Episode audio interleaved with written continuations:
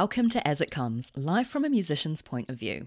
I'm Davina, I'm a freelance cellist based in London, and it's officially been over a year since lockdown began here in the UK. Since then, I've produced 27 podcast episodes, and while I've gotten used to Zoom and Skype calls being the new way to include guests, I'm grateful that I've been able to keep making this podcast during the pandemic. Back in the day, I'd travel around to meet guests, fitting in meetings between work or even on tours, waiting for people to come to town. Now I've been able to further my reach of people to chat to, not only because technology has enabled this, but also largely because people are free and it's easier to schedule. So, if you've discovered the podcast during the pandemic, thank you for listening. Thank you for sticking around. And I hope that I and my guests that I've chatted to have kept you company during a lonely year. Here's to more chats in the coming year, hopefully, a balanced hybrid of online and in person conversations. My guests this episode are Slovenian cellists Urška Horvat and Helena Spiegel. Together, they perform as a cello duo called Duo Furioso. I had the pleasure of hearing them play in July 2020 as part of the Europic Music Online Festival, for which I was presenting and conducting the Q&A sessions. That was an awesome festival that ran throughout the summer of 2020, set up by Urška's partner Thibaut Blanchard Dubois. The idea was a series of live streamed ticketed concerts that were broadcast at a set time and date with no replay to try and capture the spontaneity and energy of a live performance. I remember at their concert doing the Q&A, which was limited to only about 5 minutes. I enjoyed chatting to them so much. I wish that the Q&A could have been a bit longer so we could keep talking. So I decided to invite them onto the podcast to have a chat, and I'm very glad I did. One of the main takeaways from our conversation was the importance of keeping in touch with your friends and colleagues during the pandemic, as you can influence each other's energy in doing so. And usually, you feel so much better after chatting to friends. So, have a listen to my conversation with Urška and Helena.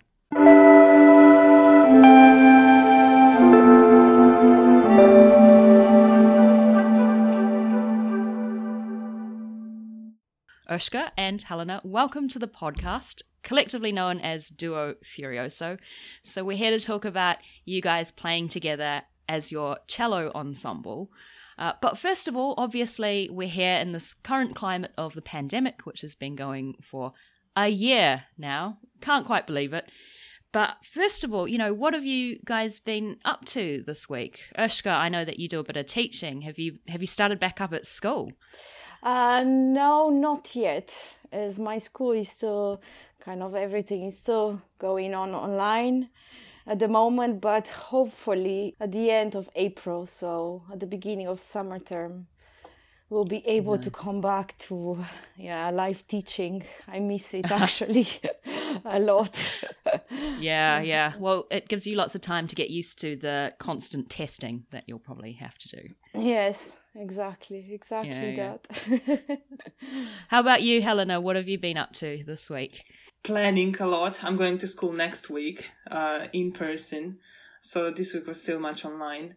Um, but yeah as a duo we are preparing for a series of zoom concerts for different uh, organizations. One of which is live music now. And we have another zoom concert for Blackheath conservatoire uh, in a few weeks. So just preparing for that, lots of planning with Urška and yeah, lots of emailing. Yeah. yeah. I was going to say probably lots of emailing, isn't it? Because yeah. I think yeah. now that we're having to do so much more administration to maintain our careers, we've all become professional email senders and receivers, haven't we? Yes. And I also think that every step is so well documented now. As before, we could just, you know, sort of not wing it, but you know, go with the flow in a way sometimes. Yeah. Uh, now we have to really specify and put everything down, and uh, it's yeah. it's good as well. Yeah, it's taught us some very much needed organizational skills. Yeah. Yes. So I'll just establish how I know both of you. This is the first time I've done a podcast chat where we're all cellists in the room, three cellists. Amazing. So we're making history right now, which is super exciting. But Urška, I've done some freelance work with you before, and I got to hear both of you play together as a duo last year in the summer in the Europic Music Online Festival. Run by Urška's partner, Thibaut. also a cellist. also a cellist. There's four cellists in the room. It was there I got to see you guys play as a duo, and not only was it such a joy to witness live music in the summer where we were completely deprived, it was also just a really wonderful opportunity to listen to two cellos play repertoire that perhaps not many people know that much about. So I was wondering if one of you guys could start off telling us about your musical journey in this sense. I mean, you're both from Slovenia. Both of you studied in Belgium and studied also in London. So, what made you decide to set up your ensemble as a cello duo? So, yeah, uh, we formed the duo actually uh, while during our master studies in the small town of Mons in Belgium. That was in 2013 and we were both studying in the same class with David Cohen, who actually gave the initiative and brought us together by initially uh, inviting us to play at his festival, Les Sons Intensifs in Belgium. However, unfortunately, I couldn't take part in that concert uh, as I had another commitment in the same period. But nevertheless, we still decided to have a go to kind of explore the formation of the two cellos and see how we also connect. And I think our first rehearsal went really well. We really enjoyed it. And we had that right connection, which you need in uh, chamber music and yeah, the mm. duo was formed. So yeah, in Belgium actually. I'd be surprised if you said now, yeah, it actually didn't go very well, and here we are eight years later, exactly playing. But it's interesting that you talk about you know having the right connection. And what I've maybe in my experience of, of certain other chamber groups, different instrumentations, you have various roles in a chamber group. So, what sort of roles do you take on when you both play the same instrument and you have kind of the equal sort of um, responsibilities. How do you divide in that way? Yeah, that's a very good question. I think we divide it on few different aspects. Uh, so it depends on the repertoire. So if you go to a Baroque or uh, Classicism, the division there is quite obvious. So one is playing the melody and the other one is playing like basso continuo style accompaniment. Uh, while as in romantic era or then after with with cello duo like the roles are much more even. Equal, yeah. Equal yeah. So and then in 21st century music uh new compositions it's even as well. So we basically go like play through the piece and see what would be best suited for either one of us and then we basically decide. Yeah. And also i think as playing, though we are two players and two cellos, but many times actually we have to take this role of being also a string quartet or string trio sometimes, but lots of times would be also string uh, quartet. So it is important to understand also the role of that. So sometimes being first violin, second violin, viola, cello, and play around that. So yeah, mm. this exchanging the roles all the time, it's really essential. Though it's two cellos, but sometimes yeah, we are four people. yeah, because I've done a little bit of cello duet playing um, myself, but you really have to extend yourself as a cellist, don't you? You know, yeah. you you can't just get comfortable in, in the bottom register. Exactly. which is lovely. But often you find yourself, you know, way up playing in the violin register.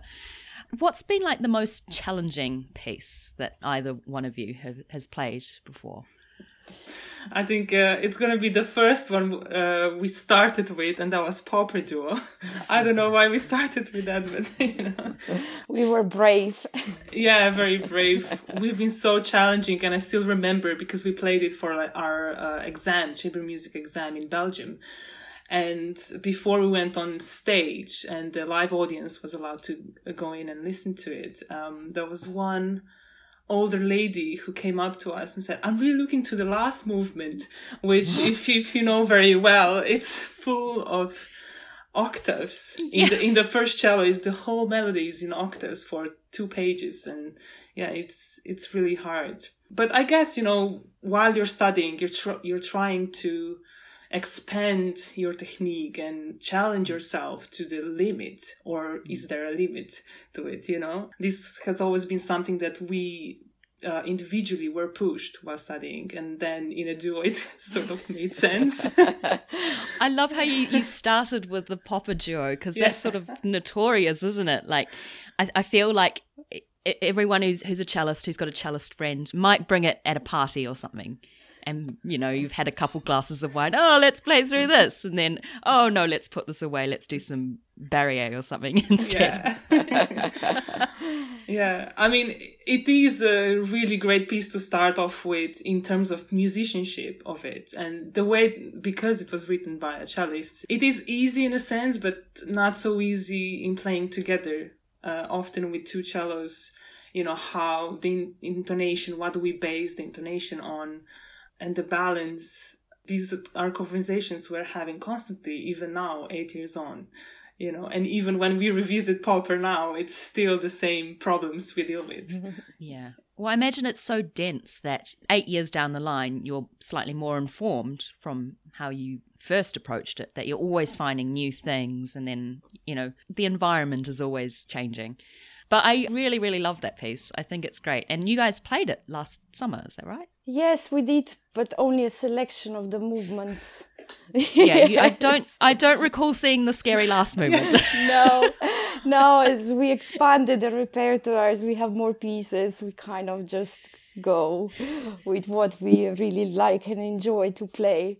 So, Yeah. of course, sometimes we would actually play the whole thing, but sometimes we just take the our favorite movements and then it becomes enjoyable. exactly.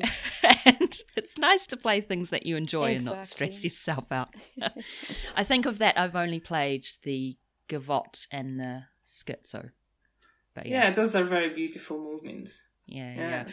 And there's just something about the the two cellos, you know, the rich harmonies, and well, both players playing double stops. It it does sound like, as you're saying before, Urška, like it's four people, but just Yeah. two of you. Yeah, and this piece is actually a tribute to that of two cellos playing as a string quartet. It's definitely the one. So yeah, starting off with a piece like this from the beginning definitely needs some courage. yeah, yeah. And so, because you guys have been playing for eight years now, as you've mentioned, what are some of your favorite pieces that you've played together? So definitely uh, that would be Sonata for two cellos by French composer Jean-Baptiste Barrière, which was actually also one of the first pieces we learned, rehearsed, and then also performed. And now I think we played it at almost every concert as we love it so much. It gives us really lots of freedom and spontaneity on the stage. So, kind of now in the rehearsals, we don't try to rehearse it too much but we just go on stage with it and we enjoy it and even sometimes if we only change one or two bars it still gives us this excitement about it it's really incredible piece and it's um, this collaboration between us the dialogues between the two cellos beautiful second movement and then the third movement is just full of energy and virtuosic i love that one The second movement, yeah, as you mentioned, is so beautiful because it's this recitative in the first cello and then the continuo part played by the supportive second cello. Yeah, I really like what you said about that because that piece, I know, I know it quite well. Um, I actually played it with my husband who arranged it for cello and double bass. wow not sure. I'm not sure what you guys think of that, but no, it's nice. It works. And so we've played it a few times, but I know what you mean. There's this kind of feeling of when you know a piece so well, you don't want to spoil it by over rehearsing it. And I imagine that you guys, after playing together for eight years, can just sort of sit back and trust each other to, you know, play off each other and, you know, catch each other. exactly yeah yeah, what other pieces? So we've got Jean Baptiste Barrière, which is quite early, and then we've got Popper. And also, one of the pieces that I heard you play at the Europe Music Festival last summer was a piece that was specially written for you. so a modern composition. So, how do you go about finding commissions and finding new works to play? Each of the new pieces that were, was written for us has its own story. I think the one that you heard was Matija Krečič, uh, Bob's Your Uncle. Yeah, great title. yeah, fantastic title. Also, fantastic composer. Um, it was actually at the time I had a concert in Slovenia where I played his sonata for cello and piano and I worked with him, uh, you know, over a few rehearsals, and I really, really liked working with him. And then our duo got uh, a concert, which was one year later, and we thought, okay, so why not, you know, get more repertoire in, so we don't play the same pieces over and over again. So we don't have to play the last movement of the popper. yes.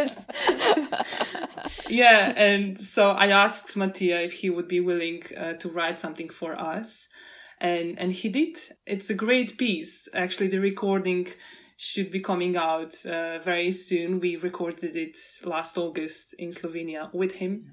Okay. So yeah, watch out for that on our YouTube channel. It's it's great piece. It's sort of yeah. it's so energetic and we love playing it. It it has its challenges as well. It's not the easiest one, but yeah, we love it.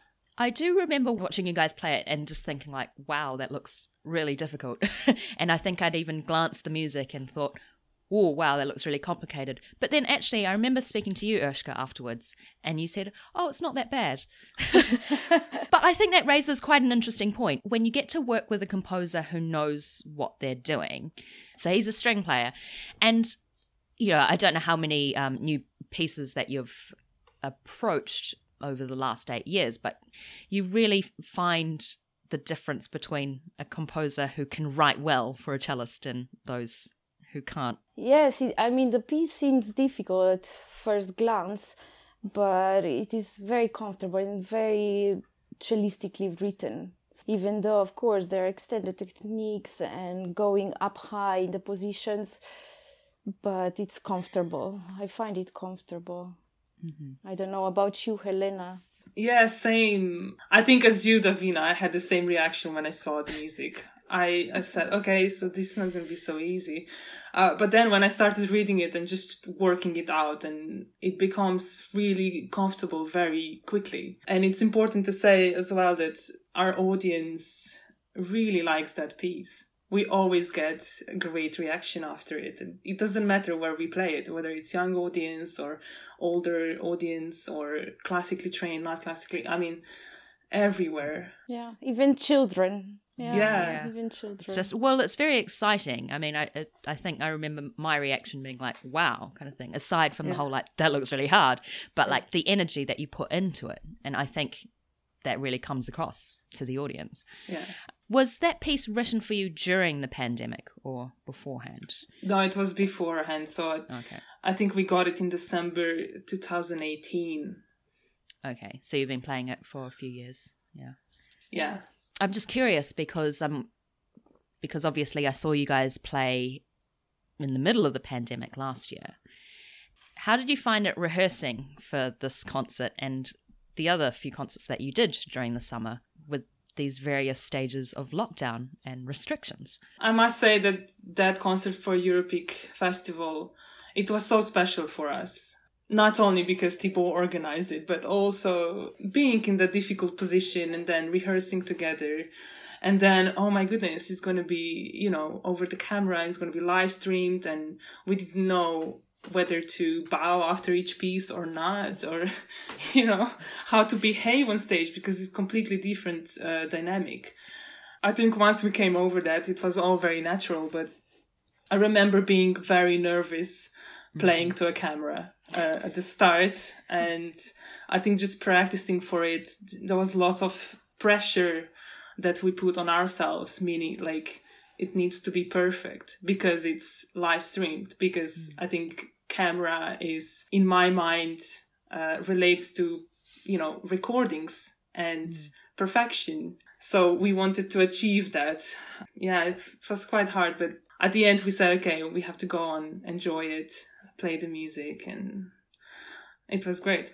It's tricky though, isn't it? Because we think about, as you mentioned, recording and cameras being related to perfection and everything. But then, you know, how do you still create that feeling of spontaneity and, you know, risk taking when you're doing it live but in front of a camera? It's an interesting dynamic to strike, I think. It is. I think me and Urška are both huge risk takers.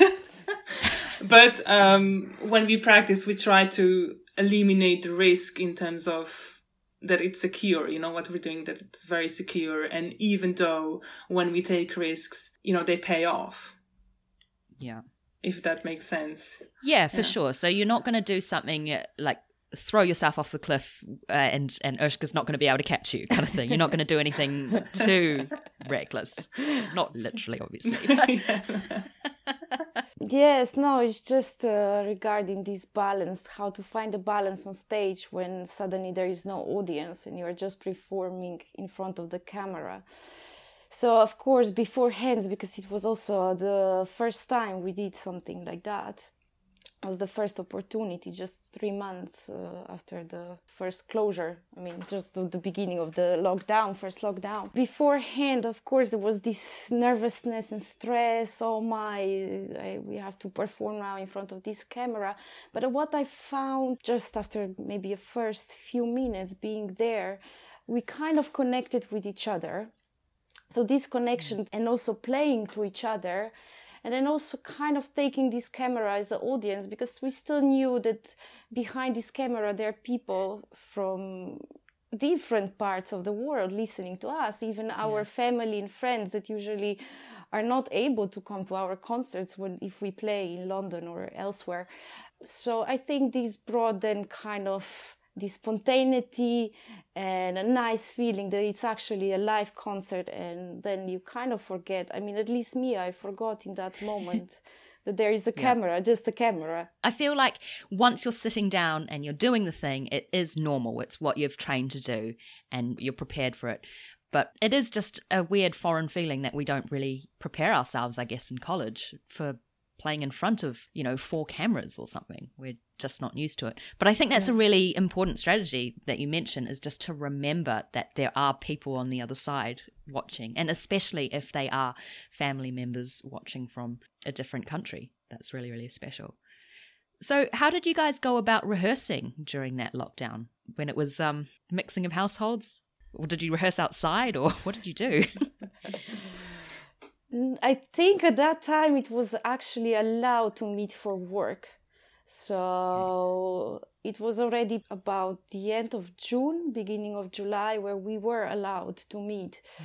And of course, though our workplace is also our home, but we still take it as work. So yeah, we met at Helena's place and mine as well. And we just did normal rehearsing as usual anyway, mm. I think after all those years of playing together, even though there is a bigger gap because we haven't seen each other at that time for three months, it works. You find back the connection and and also during these three months we talked with each other every week every day. We encouraged each other because of course there were ups and downs.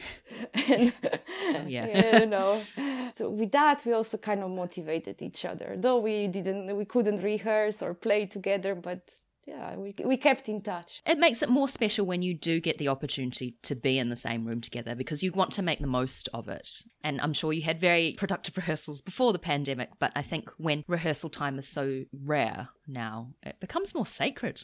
Yes. How often would you guys rehearse before the pandemic? That really depends on the engagements we have to do. So if it's like uh, full concerts, like two halves, 45 minutes music each. We would definitely meet probably a month before or a month and a half before the concert, first rehearsal, and then build it up from there. It depends because we both have our own freelance schedule. Yeah. Uh, so we have to go around that uh, quite a bit. But then we have other engagements, like, as I mentioned, work for live music now that we do and you know we meet in those uh, circumstances as well we constantly keep in touch basically and yeah. always trying to plan okay what's our next goal where are we going as a group uh, what to do. We were very lucky. Just on the 1st of March last year, we had those two recordings that you can see now on YouTube. So we were working on that quite a bit during the first months of pandemic. So you were prepared, which is good. yeah, unknowingly prepared. yeah, I know. Well, I'm the same. I mean, because I was podcasting a good year or so before the pandemic, so I had all the things like microphones that everyone was, you know, flailing about, wondering which one to get in March last year. Mm, yeah. It turns out I already had those. but yeah, I just find it interesting because, you know, in the old life, finding time to rehearse with your ensemble could be such a challenge to find time during our old schedules. But I suppose now you have your goals to look forward to and exciting things coming up. And also because it's only two, uh, it's only me and Urška, so you know we can work around two schedules quite easily. Yeah, you're quite lucky because my husband's yes. in a sextet, so yeah, that's, that's challenging. Yeah, and they live all around the country. It's yeah, I don't know how they do it, but they make it work.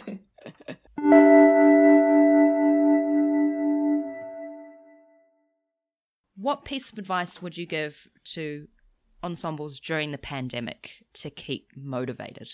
So, definitely expanding and finding new repertoire.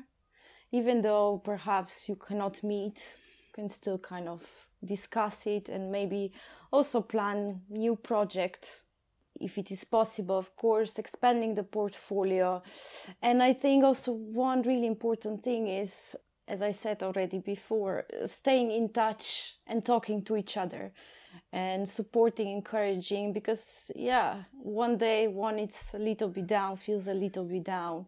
So it's good to have a chat. Yeah, I completely understand how you feel, but you know, today I feel positive. So, you know, you give yeah. the the other person this uh, energy, and I think that's the best, uh, the moment as we are yeah. still quite restricted and limited. Yes, for sure. Mm. Like we were yeah. talking about before we started recording, just January, we, we mentioned that January was just the worst month yes. of the pandemic. But I think it's nice to know that, you know, everyone felt that way. It wasn't just you. Helena, what piece of advice would you give to ensembles? I know Urška covered quite a bit there, yeah. but is there a piece of advice that you would offer to ensembles to keep motivated during this time? Yeah, so I agree with everything Urška said. I think one more thing that I would say is making yourself stronger in terms of playing or just expanding yourself, making sure that you as an individual are, you know, in the best shape possible. Then when after all of this is going to go away and uh, when we are able to meet, then we are both very strong.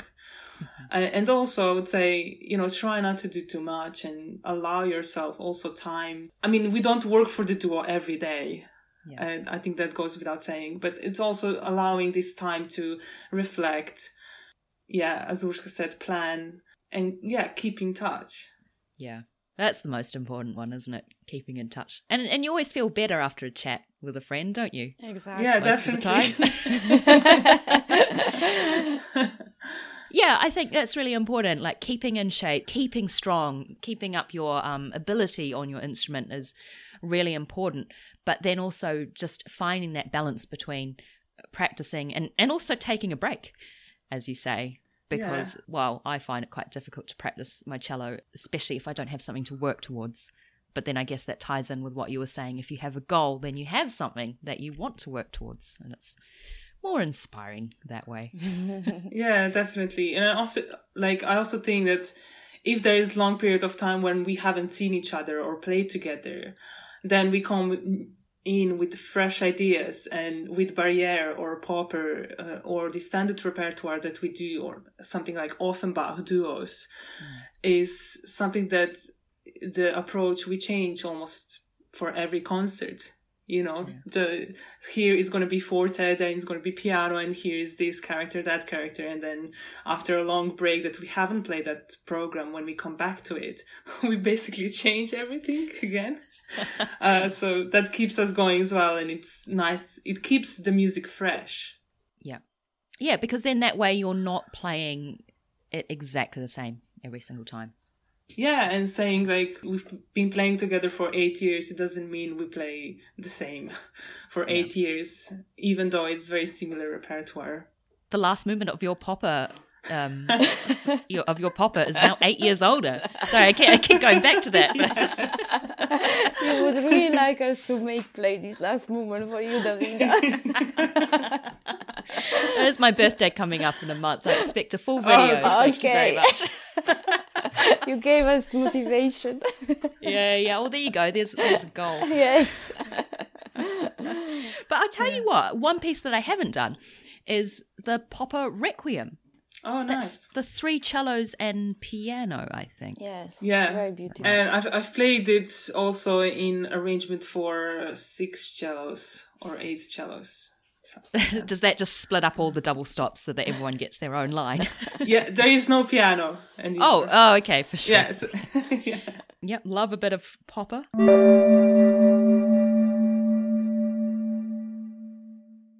As you may or may not know, my podcast, I have a section called the Wildcard Question Round, Ooh. where you get the chance to choose what I ask you next based on three topics that I present you. So, who would like to go first, Helena or Urška?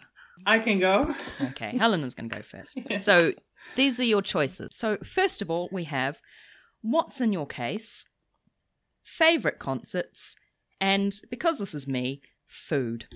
Oh, this is so hard. Everyone says this, I know, but it is really hard.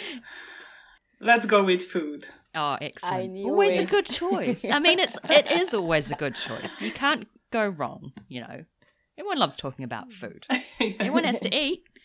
So, my question to you is what did you last eat and what will you eat next? Okay, so I had a very small uh, breakfast this morning, so I'm gonna talk what I ate yesterday for dinner because it was quite special, if that's okay. Yeah. Um, so I was celebrating birthday with a friend and we had a special Japanese sushi. There is a restaurant in Wimbledon called Takahashi, but apparently it's this very authentic sushi that melts in your mouth and it's amazing. That sounds great. Sushi is one thing that you just can't really get during the lockdown because I know. unless you're very highly trained, you can't quite make it yourself at home. It's not really the same. One doesn't have access to fresh fish necessarily. So I can imagine like going out to have sushi. Well, was it? No, no, no. it was it was takeaway, obviously. No, yeah. Mm. But even so, you know, professionally prepared sushi must have been such a treat, right? Yes, and it had all this uh, knife work that I was really admiring. Um, it was amazing. Before you ate it, yeah. Yeah, obviously. this is really pretty, but I'm going to eat this now because it looks too good.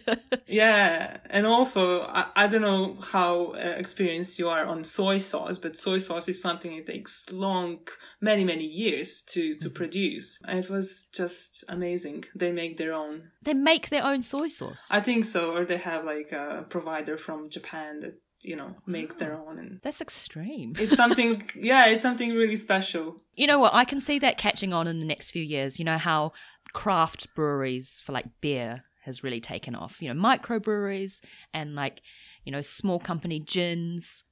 I Yeah. reckon like soy sauce will probably be like the next hipster thing. Yeah, I hope so.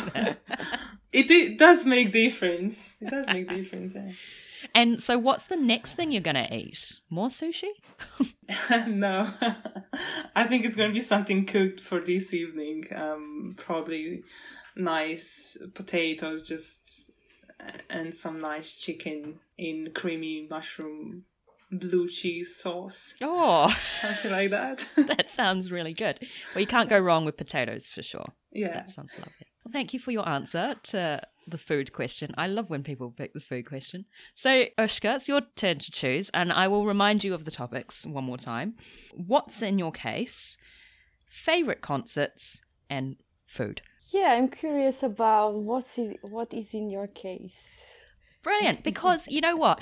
I've asked that to quite a few people, but it's never been chosen. So thank okay. you for choosing it. So the question is besides your cello and your bow, what's in your case? Every cello case has got, you know, that little mystery pocket or like that space in the back of the cello case. what's in your case? I, I actually I don't have either pocket either uh, this backpack on my case, but what I have uh, it's a very nice humidifier. I can appreciate that. We can all appreciate that in this room. exactly. but it's very essential, definitely, to keep the cello in a good condition. oh my gosh. So tell me about your very nice humidifier. Like, what does it look like, first of all? Basically, it's a plastic pocket that you stick it on the in the inside of the of the case, and there is kind of like a smaller pot, which you put for five minutes in the water and then you uh, put it back in this plastic thingy and you close and that's it. And then you also have how is it called? Hydrometer which kind of tells you percentage of uh, humidity in the case and the temperature as well. Since i have it it's i'm really happy and i see the difference actually yeah. It's good. I don't have an external humidifier like that, but I've got one of those ones that you put in the sound hole. I use the snake kind of. Yeah, the snake, the green thingy, which they yes. look totally gross when you take them out. But Yeah. um but yeah, that's quite an interesting thing, isn't it? Because both of you play cellos by the same maker. Correct. Yeah. Yeah. Yes. From I'm going to say this because I learnt to say it last summer um, by Aitchison and Mnatsaganian. Um, do you find that your cellos do they react in the same way or are they different? You know, obviously, Urška, you need to humidify your cello. Helena, is yours the same? Actually, um, the one that I'm playing na- now on is made by Robin, but uh, it's currently unknown to me. I'm getting one, my cello, in next month, I think. So he's making it now. So I can say not that they react in the same way because they have their own personalities, mm. but they blend in together very well. It's like the same, they're born in the same area from the same kind of people, I guess. Yeah, it's like they're the same family. It's like Exactly. two, two Yeah. siblings. They've got their own different personalities and maybe some things that they would do differently from each other. Yeah. And also because they're quite new instruments, so they're developing themselves as well, mm. which is quite nice to be a part of and see. It's exciting. Yeah, I really like that actually. And I think I find that quite a fascinating topic developing your sound with an instrument. Because my cello is a modern cello. So I've got a 2005 German instrument. So it's quite young still. But I've had it since 2006. And so that's been quite a vast majority of my education and my playing career. So it's just quite interesting that, like, the cello sound has developed as I have developed as a player. Exactly. I just think that's quite cool. Yes. Yes, is. and uh, how are you happy with it? Like its development and the production of sound. it's kind of been up and down, I think. And then also, it's tricky to say because I would say that my priorities seem to change every few years, you know, depending on what, what sort of playing that you're into. But generally, very happy with it at the moment. Not that I'm doing that much playing, but for what I do do, it's nice to play. I just start to feel quite insecure sometimes when I listen to, for example, Sheku playing on Radio 3, his amazing instrument. And that's when I hear something like that, I realize, ah, my cello is not like that. but yeah. But otherwise, it's fine. Yeah.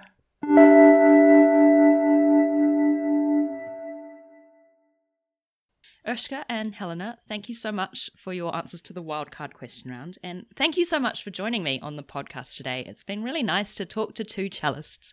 And as we've established, it's nice just to talk to friends. So thank you so much for just chatting to me this afternoon. Yeah, thank you, thank you, Davina, for inviting us. I think we had some thank fun. So before you go, where can people find out more about you? A YouTube channel has been mentioned. And do you want to tell us a little bit more about your upcoming concerts as well? Our social media. We are on Facebook and Instagram. So on Facebook is at Cello Duo Furioso. And then Instagram is Duo lower score furioso. And then on YouTube, we're just as duo, cello duo furioso. We don't post a lot, I must say. We're not great at doing social media posts, uh, but we try our best. it takes a lot of time. I mean, I've, I've said this before, but social media is very time consuming.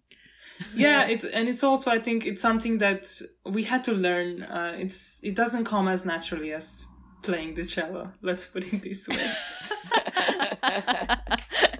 yeah. Oh, that's a nice, you know, testament to your love of cello playing. yeah.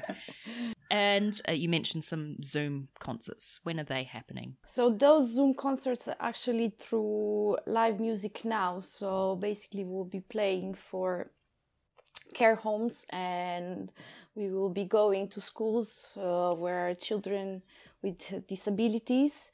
However, we we have in spring, just a day after our prime minister promised us we will be able to go back to live performances. we penciled down 22nd of May for the first concert, which will be live. Hopefully, fingers crossed.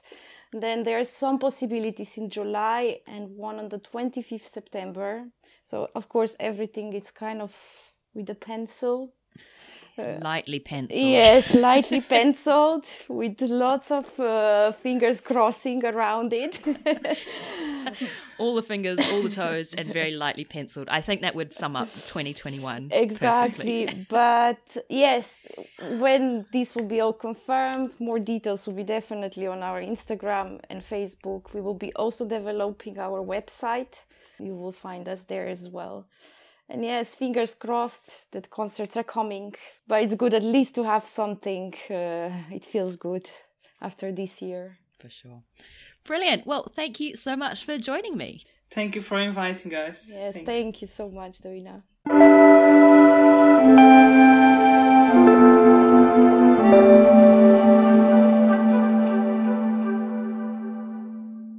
Hope you enjoyed my chat with Urška and Helena. It seems inevitable, really, that the subject of Popper will come up amongst cellists, often through gritted teeth. A bit of a love hate relationship. On one hand, David Popper thoroughly extended the possibilities of the cello, illustrating to many composers of the time the cello's virtuosic capabilities. On the other hand, David Popper thoroughly extended the possibilities of the cello, illustrating to many composers of the time the cello's virtuosic capabilities. David Popper was a Bohemian cellist who lived in the 19th century until just before World War I. He was responsible for many virtuosic cello pieces, such as the aforementioned Suite for two cellos, Requiem for three cellos and piano, the giddyingly stratospheric Elfentanz, the arachnid suggesting Tarantella, as well as the opus faced by pretty much every college level and above cellist, the High School of Cello Playing. 40 etudes showcasing various techniques ranging from playable to downright frustrating. Every once in a while, I get inspired to do a thing I call Popper Study Roulette, where you put the book on your stand, flick to a random study, and work your way through that one. A lot of them are fine, pleasant, even. But sooner or later, you'll come across some horrific ones that make you realise I could be doing something else more fun that would retain the skin of my thumbs. I do jest somewhat, of course. Yes, we must suffer through these building blocks of technique, which can be unpleasant at times and hard work. But we've also got to be grateful to Popper for providing us cellists with more than enough repertoire to keep busy. It's also incredibly satisfying to see the results of your hard technical work and using that facility in our music making. We're so lucky that we have so much of our own repertoire that's written idiomatically for our instrument and that we don't have to steal other people's repertoire. Like bass players. That's it for today. Special thanks to Roz Nagy for my logo and Daniel Elms for my jingle. Great big cello sized thanks to Urška and Helena for being my guests this episode. And as always, thank you for listening. If you'd like to support the podcast, you can now donate and buy me a coffee on my Ko-fi page, link in the show notes. Get in touch at asitcomespodcast at gmail.com or on the website asitcomes.com, where you'll also find all previous episodes and transcripts of the podcast. You can also get in touch with me via Instagram and Facebook, where I highly recommend you give me a follow and a like at As It Comes Pod. Remember to rate, review, and subscribe on Apple Podcasts or wherever you get your podcasts. Thank you to those who've already done so, and thanks for continuing to spread the word. Chat to you soon and take good care. Bye.